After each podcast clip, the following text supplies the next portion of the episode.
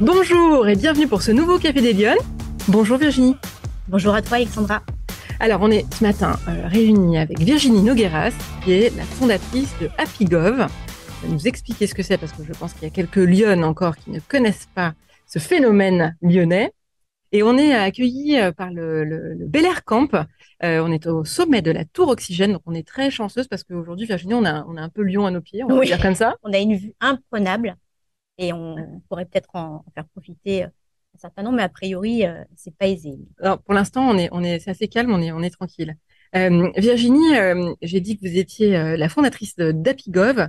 Donc, c'est, c'est un think tank, c'est ça, c'est sur la, qui est lié aux questions de gouvernance?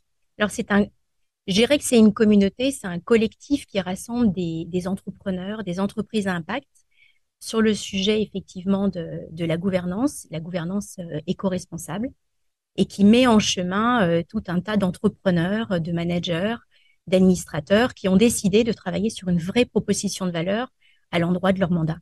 Et donc aujourd'hui, cette communauté rassemble entre 3 et 4 000 entrepreneurs qui évoluent sur l'ensemble du territoire.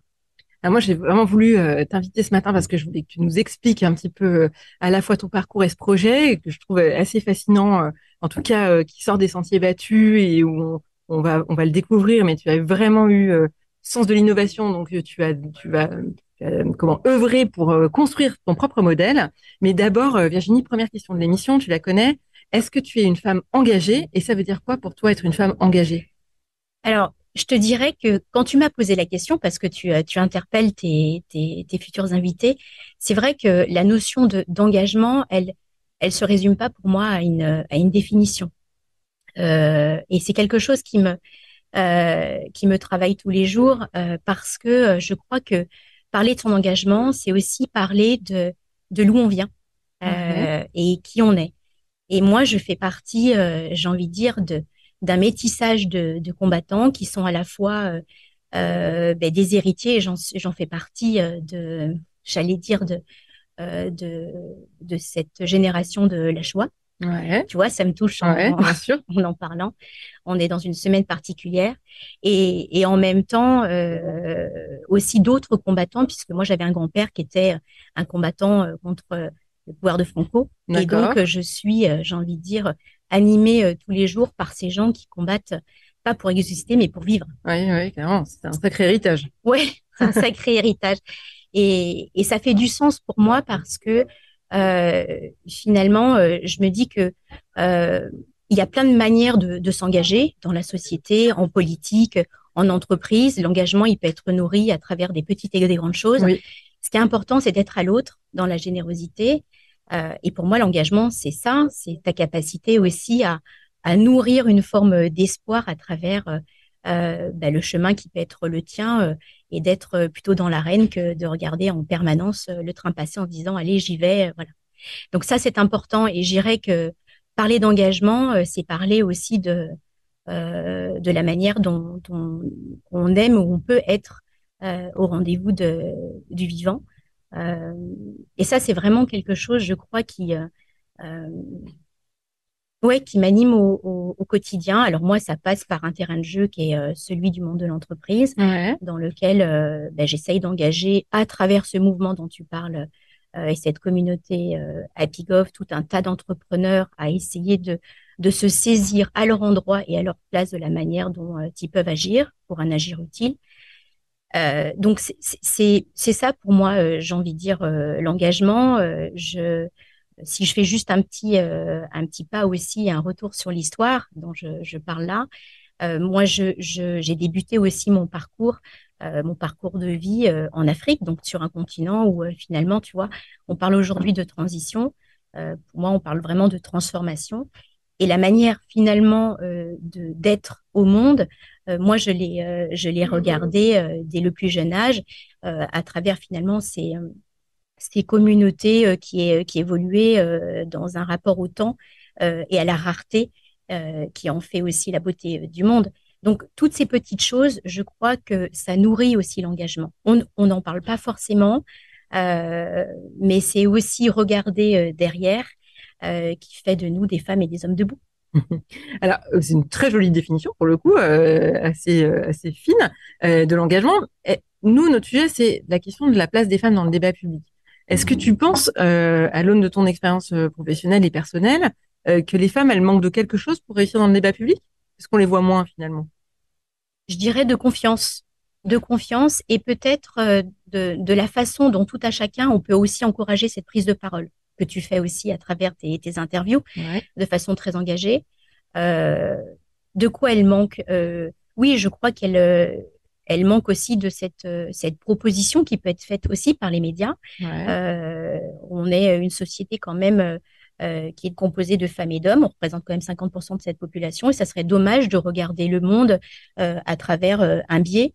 qui n'est pas souvent le, bon. Et un débat, il doit être nourri effectivement et pluriel à travers ces deux façons de regarder la société. Et ça serait déjà dommage de, de s'en priver. Donc, je crois que euh, bah, c'est déjà leur donner confiance, donc euh, les encourager à, prendre euh, effectivement le, la parole, à, traiter aussi d'expertise, qui sont à leur endroit, il me semble, aussi importantes que celles d'un homme quand il est invité à prendre part effectivement dans un débat public ou, ou, autre.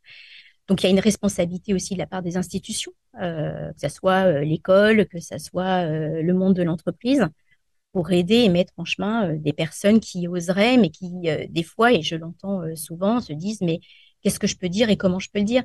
Donc, il y, a un, il y a un vrai travail de manière générale, une vraie responsabilité collective pour encourager la personne à, à, prendre la parole au, niveau de, au niveau des médias, au niveau de ces institutions. Et voilà, je dirais que tout ça, ça nourrit aussi la confiance en soi et l'envie et puis le plaisir peut-être de transmettre, de dire, mais finalement, mon expérience peut aussi faire sens et écho et donner l'allant et l'envie d'en inspirer quelques d'autres. Voilà.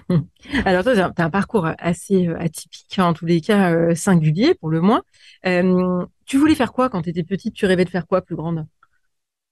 Je ne sais pas si je rêvais en particulier de, de, quelque chose. Je crois que j'étais, comme on aime à dire ici et maintenant, donc je, je vivais les choses je j'avais envie de faire du théâtre, j'en ai fait un peu, j'avais envie de euh, d'être dans la communication, j'avais envie de j'avais pas forcément envie d'être quelqu'un en particulier, j'avais envie effectivement d'être simplement euh, euh, dans, dans un projet ou une mission et c'est ce qui euh, aujourd'hui m'alimente et me nourrit, qui me donne le sentiment d'être dans une utilité, une utilité sociale. Voilà.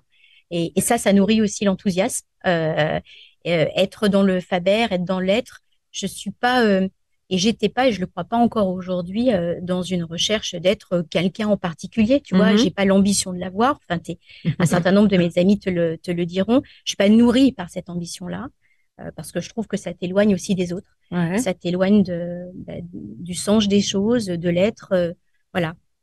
Moi, ah, bah, du coup, tu, comment tu as pris ton chemin? C'est-à-dire que euh, tu t'es orienté vers quoi? C'est-à-dire que petite, tu l'as dit euh, tout à l'heure, euh, tu vivais plutôt en Afrique. Oui, les dix premières années. Dix premières années, donc école à l'étranger. Oui, école à l'étranger. Alors, j'ai une maman qui est, on dirait maintenant professeure d'école, qui était institutrice, tu vois. Donc, j'étais aussi animée et, et, guidée par cette cette transmission, cette parole, ce partage, enfin toutes ces choses-là. Donc, quand je te parle de, de, de de, communication. je trouve que c'est un beau média pour, euh, pour engager effectivement une parole et, inspirer euh, d'autres euh, personnes et les mettre en, chemin. Ensuite, je rentre et je fais des écoles, enfin une école de commerce plutôt classique. Je pars plutôt dans un projet qui me passionne passionnément à ce moment-là, qui est effectivement bah, le, théâtre, parce que je trouve la scène à cet endroit-là un lieu d'expression assez magique dans lequel tu peux improviser et puis euh, chaque euh, chaque rencontre avec le public parce que je faisais beaucoup de euh, à l'époque beaucoup de, de tournages ou de, de, de spectacles je trouvais ça assez magique de pouvoir raconter une histoire nouvelle tous les soirs. Mais d'accord, mais du coup, sur ça, c'est hyper important. Ça veut dire que tu as quand même un tempérament à t'exprimer, à aller sur scène, à te mettre en scène. Ça t'a pas peur? Alors, pas me mettre en scène. Je dirais pas me mettre en scène, mais euh, je trouve que quand tu as la possibilité de pouvoir exprimer et témoigner de tes idées, c'est une manière aussi euh, d'être à l'autre et d'ouvrir le cœur. Voilà, ça c'est important. Mais je te dirais aussi que euh, qui m'habite surtout, parce que je le fais comme avec toi, euh, c'est plutôt de donner et de mettre en lumière souvent des personnes qui sont sous les radars médiatiques. D'accord. Qui sont pas en lumière, justement parce que euh, ben, on met souvent les mêmes personnalités en avant, hommes ou femmes. Hein. D'ailleurs, ça joue au même endroit. Et quand on se dit, ben, lui, il a été dix fois sur scène ou en scène, il y a peut-être aussi un intérêt à ce que je lui pose et que je l'invite dans, dans mon cénacle. Voilà. Moi, je, je, ce qui m'intéresse, c'est pas d'être en scène euh, et de me mettre en scène, c'est de mettre en lumière les autres. C'est ça qui est important. Alors peut-être que cet espace-là m'a aidé, voilà, à raconter des histoires euh, et aller chercher euh, chez les autres effectivement ben, euh, des, des, choses qui me semblent précieuses et qu'on ne sait pas forcément euh, valoriser pour encourager aussi cette parole à continuer à le faire. Voilà, ça, on va dire que c'est une première partie de, de, ma vie où j'ai été plutôt dans un dans un plaisir euh, passionnel. Est-ce qu'à un moment donné, j'ai imaginé secrètement euh, en faire un métier? Oui, et peut-être que j'ai pas eu le courage ou que la vie a fait qu'il n'y avait pas un alignement de planète à ce moment-là. Donc après, je, je vais évoluer plutôt dans le monde de la grande entreprise et dans le service sur différents postes de, de, management et de, de direction.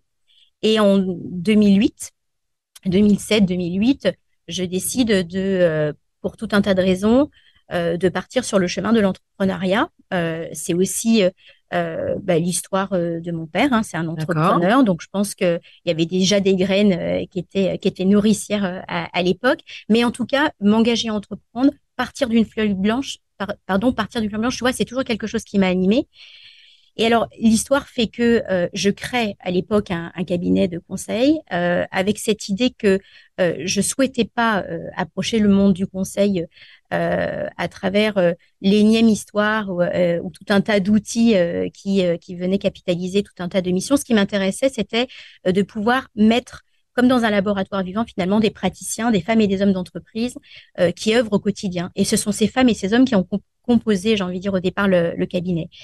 Euh, sauf que finalement, euh, ce qui guide après euh, cette cette mission, cette trajectoire, c'est parce que je suis amenée et ça nous amène au sujet peut-être de de cette communauté et de pourquoi la gouvernance, c'est que je me retrouve sans trop le savoir. Donc on est en 2008, hein, le contexte, on le connaît, c'est un contexte de crise économique qui est très fort. Donc, je crée déjà le, cabinet à ce moment-là. Je quitte un certain confort dans une entreprise salariée. Donc, on me dit, t'es es complètement barré. Euh, mais au contraire, je pense que quand ça passe euh, à ce moment-là, euh, bah, ça te donne aussi la force. Hein, oui, bien sûr. Et donc, j'entreprends et j'accompagne deux, à la demande de deux entrepreneurs dirigeants, deux entreprises familiales, et je vais tomber en fait bah, dans un espace dans lequel je vais découvrir et je vais me passionner pour ces sujets que je vais appeler moi l'exercice du pouvoir. D'accord. Au même euh, au même moment euh, à cette époque parce que je ne veux pas m'isoler parce que j'ai été plutôt nourrie par la grosse entreprise dans lequel tu rencontres énormément de monde et entreprendre c'est aussi savoir euh, s'entourer. C'est aussi une bonne définition de, de la gouvernance d'être pour moi la meilleure je crée une sorte de cercle et un espace de parole qui vont devenir avec le temps parce que les cercles de décideurs que je, que je rencontre et que je, je fais se rencontrer autour de moi prennent la, la, la forme d'événements. Et entre 2000, 2008 euh, et 2019, je vais rassembler autour d'une cinquantaine de rendez-vous des décideurs euh, sur, un, sur une, le regard de l'entreprise avec une approche plutôt prospectiviste en, essayant, en essayant euh, de se poser la question euh, finalement de la manière dont tu es au monde, comment tu diriges, comment tu manages, comment tu gouvernes. Et toutes ces questions dès le départ, font sens pour moi parce qu'on va travailler et on va partager autour ben de la manière dont tu peux impacter, la manière dont tu peux rénover, penser ton business model avec une approche plus durable, la manière dont tu peux engager indépendamment de ton instance dirigeante qu'on pourrait appeler le conseil d'administration ou la gratter, que sais-je, l'ensemble de ton collectif qui joue le jeu aussi dans l'entreprise et qui a besoin de s'exprimer à cet endroit-là. Euh, et puis, je commence effectivement euh, à entendre euh, des femmes et des hommes, beaucoup de femmes à l'époque, qui veulent intégrer des conseils d'administration, mais qui sont pas forcément dans les bons cercles, qui sont pas forcément au bon endroit ou au bon moment, ou n'ont pas les bons réseaux, et qui ont des expériences et des parcours de vie incroyables, et que je trouve juste juste de pouvoir effectivement mettre en chemin et, et, accéder à ce type de mandat. Donc il y a il y a, il y a l'idée pour moi à cette à ce moment, si tu veux, de démystifier et ce que je dis souvent, de désacraliser le sacré euh, de, de, ce pouvoir, faire en sorte que ces femmes et ces hommes puissent s'exprimer et être accompagnés et rencontrent les bons collectifs, euh, faire en sorte que ça soit pas un sujet qui appartienne qu'aux sachants et entre sachants mmh. et que ça éloigne le reste du monde, qui est la majorité, et puis surtout assurer la relève, parce que euh, euh, former des femmes et des hommes euh, à être et à partager autour de ces sujets de gouvernance et de management, c'est aussi assurer, si tu veux, une relève qui veulent pouvoir questionner, challenger. Et là, je vais parler des nouvelles générations euh, que j'appelle les petits princes. D'accord. Euh, et donc tout ça va donner lieu, en partant d'une feuille blanche, à un parcours euh, qui s'appelle aujourd'hui Apigov Academy, qui s'exprime à travers euh, différents programmes et différents modules, et qui, euh, de manière inouïe, me permet de réunir tout un casting de d'intervenants qui sont pas des experts parce qu'ils sont des experts, ils le sont certes, mais surtout parce que ce sont d'abord des résilients, des, des, des, résistants, des gens qui sont effectivement à leur endroit sur un chemin qui parle de cet engagement. Et, et, ils ne sont pas construits comme moi sur une opportunité. Il y a une mmh. vraie conscience. On n'est pas là, je dis, pour se donner bonne conscience. C'est parce qu'on a réellement conscience de ce pouvoir d'agir. Et donc, ils sont réunis autour de, euh, de ce programme et dans, dans lequel on va retrouver de façon très atypique des géographes, des philosophes, euh, des économistes, des neuroscientifiques, pour à la fois comprendre la manière dont l'entreprise, l'institution euh, doit être gouvernée, managée, mais souvent, ce que je dis, c'est euh, la manière dont on peut travailler sur sa propre gouvernance et sa propre écologie, et un travail d'alignement. Et on se rend compte que euh, on parle là d'un véritable voyage parce que ben, ce sont tout un tas d'entrepreneurs et de dirigeants qui se retrouvent à dire des choses, si tu savais, avec des, une vérité incroyable ouais. tout de suite dans la manière dont ils sont justement euh, euh, dans cet exercice du pouvoir, euh, souvent seuls, quelle que soit la taille de l'entreprise. Et donc, il n'y a, y a pas une meilleure définition que celle-là. Ils vont se saisir à travers ces différents regards euh, ces différentes façons de vivre l'entreprise et la société, appelées en, ensuite à dessiner leur propre gouvernance et leur propre euh, entreprise.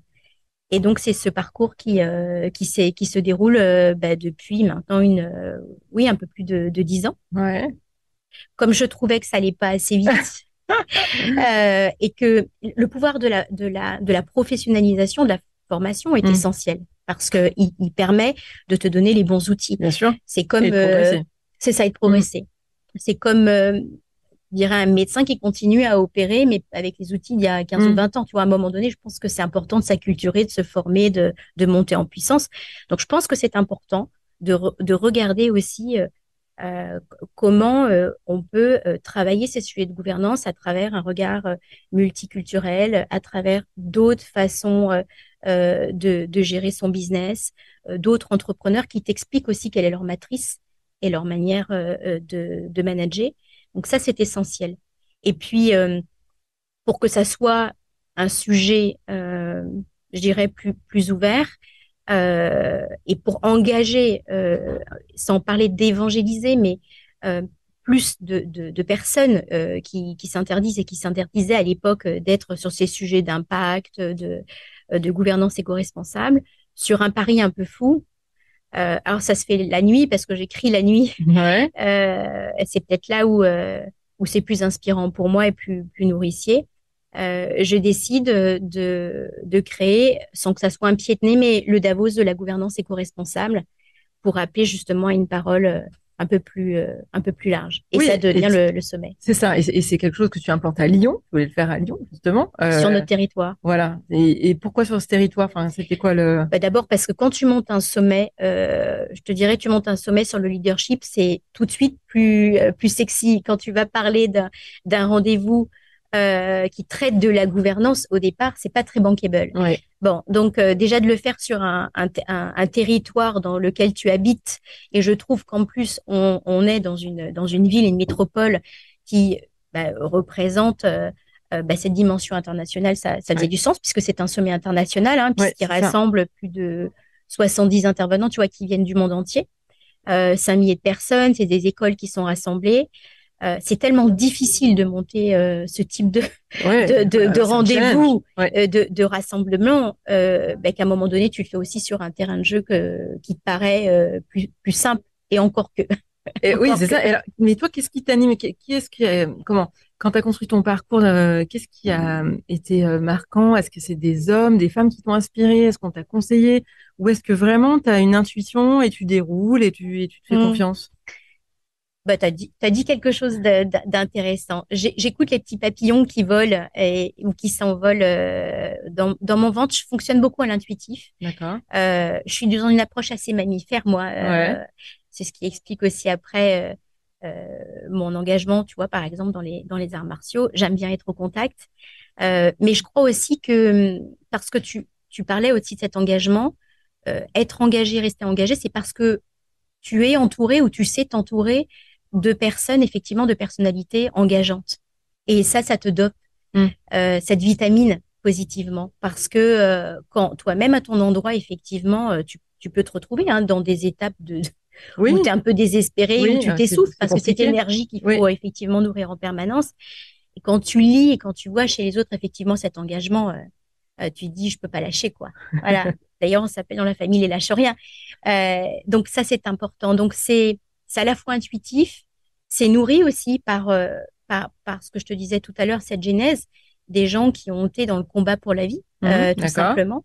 Euh, donc c'est ça qui m'anime et c'est presque comme respirer. Ouais. tu vois, c'est c'est dans mon essentiel. Je je préfère nourrir l'espoir que le désespoir. et ça, ça m'anime.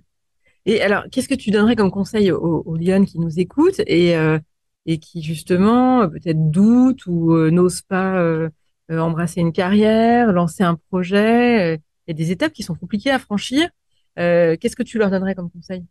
Ben, Je leur dirais déjà que, en tout cas, un conseil qui me paraît essentiel, c'est d'y croire mmh. et que, chacun peut. Il n'y a rien de pire que quelqu'un qui te dit ah non mais ça ça marchera pas. Mmh. Ah non mais ça c'est ne va pas là-dessus généralement, c'est parce qu'il n'a pas osé. Et moi, je leur dis, mais au contraire, allez-y, le terrain est vierge. Donc, euh, vous avez une chance et une opportunité incroyable. Donc, j'irais que il faut, euh, tu vois, souvent, euh, on va chercher chez l'autre le conseil, justement. Qu'est-ce que tu feras à ma place? Mais toi, tu as envie de quoi? Hmm. C'est pas qu'est-ce que tu feras à ma place, toi. si tu fermes les yeux, qu'est-ce qui t'anime? Qu'est-ce qui te fait kiffer? Qu'est-ce qui est important pour toi? Je dirais que c'est déjà y croire. Voilà. Et croire que tout est possible. Ouais. Et puis ensuite, effectivement, bah, euh, aller euh, nourrir peut-être euh, son, son envie ou parce que tu aurais besoin d'être formé ou accompagné de personnes qui auraient réussi à cet endroit-là pour pouvoir recueillir les quelques guides, des bonnes grilles de lecture, des bonnes recettes. Mais je crois que il faut croire en ses rêves. Voilà. C'est pas trop compliqué de monter son réseau parce que c'est vrai que c'est aussi beaucoup une question de rencontre. on n'a pas tous, tous l'occasion dans la vie de rencontrer les bonnes personnes au bon moment. Tu, tu penses que c'est il faut faire quoi? C'est Je pense que tu sais euh, souvent euh, moi moi je, touche du bois, on a du bois là autour de nous. Euh, je j'ai eu effectivement la chance de rencontrer des personnalités incroyables, mais souvent ces mêmes personnalités euh, que j'avais envie de, de rencontrer, euh, on me disait mais ça va pas, c'est de la folie, tu recevras jamais. Et, oui, c'est vrai. Mais pourquoi? Mmh. Mais pourquoi? Donc, je pense que ce qui est important, c'est d'être ouvert euh, euh, et, ouvrir son cœur. Moi, souvent, j'ai écrit. Alors moi, j'adore écrire, euh, mais souvent j'ai écrit et adressé des lettres. Je trouve que c'est important mmh. de prendre le temps. Tu sais, c'est comme cette carte postale qu'on ne, qu'on, ne fait plus parce que voilà. Moi, je trouve que c'est important d'envoyer un message, de dire avec ces mots justement en quoi tu es attaché à la rencontre. Mmh. Moi, je suis une amoureuse des rencontres humaines. Donc, je, je, je, crois que il faut croire euh, c'est déjà, euh, c'est déjà, c'est déjà pouvoir. Et oui, une communauté, un réseau, ça se construit pas euh, comme ça. Mm. ça se tisse, ça s'entretient. on est dans un monde où tout va vite tout le temps. tu le vois à travers les, les réseaux. moi, moi, je crois que ce qui est important, c'est de tisser dans le temps. Moi, je suis une fidèle. Ouais. L'engagement, c'est de la fidélité aussi. Ah oui. C'est ne pas lâcher. Mm. C'est de rester au rendez-vous des autres. et quelle que soit ta place on s'intéresse trop souvent aux gens quand ils sont titrés et avec de belles responsabilités. Je dis souvent, euh, il faut s'intéresser à David avant de s'intéresser à Goliath. Moi, c'est ces gens-là qui m'intéressent. Donc, euh, oui, un réseau, ça se construit pas comme ça en 24 heures, ça s'entretient, ça se nourrit. Et je crois que il faut aussi, et c'est peut-être moi ce qui me définit, en tout cas je l'espère, il faut pas attendre tout le temps des autres. Mmh. Tu vois, tu, tu, tu, tu peux pas donner si à un moment donné tu te dis qu'il y a un intérêt. Faut mmh. donner sans, sans te dire que tu vas recevoir en retour parce que ça génère derrière des tas de frustrations. Mm. Et tu peux pas construire ta vie sur de la peur, de la colère, de la frustration. Euh, voilà, ça te fait pas grandir tout ça. ça t'éloigne des autres. Et alors Virginie, si tu avais toi une baguette magique, parce que je vois que tu aimes bien quand même les pouvoirs magiques, j'ai ouais, l'impression. J'adore les pouvoirs magiques. si tu avais une baguette magique, qu'est-ce que toi tu ferais euh, pour changer euh, la société actuelle et faire en sorte que les femmes elles accèdent plus facilement au débat public, à prendre des responsabilités plus importantes, voilà, qu'elles aient plus de place dans le débat tu ferais quoi bah déjà, je, je, pense que, mais je suis certaine que c'est un sujet qui est partagé euh, par tout un tas de, de, femmes et d'hommes que tu as pu interviewer.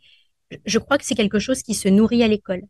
Euh, tu vois, j'ai une petite anecdote. Euh, je te disais euh, avant qu'on démarre euh, l'entretien que c'est un lieu qui respire pour moi des ingrédients qui sont assez incroyables parce que il y a il y a quelque temps, le troisième sommet, on l'a lancé euh, dans, ce, dans ce même lieu. Au sommet de la tour oxygène. Merci, c'est bien de le, de le, de le redire. Euh, et donc, on déroule le sommet et le lendemain, euh, je décide avec un casting d'intervenants de nous embarquer dans des collèges et dans des lycées pour aller parler de gouvernance. Alors, bien évidemment, on n'utilise pas ce verbatim à cet endroit-là, mais on va parler de la manière dont euh, on peut gérer notre entreprise, le respect euh, euh, au vivant, à la nature, à l'océan. on va parler de bouteilles de plastique, de ce, genre de choses. Et dans le casting de ces intervenants, il y avait une, une belle personnalité qui s'appelle Juliette Biao, qui était ministre du, Bénin au niveau de l'environnement, qui est attachée à l'ONU aujourd'hui.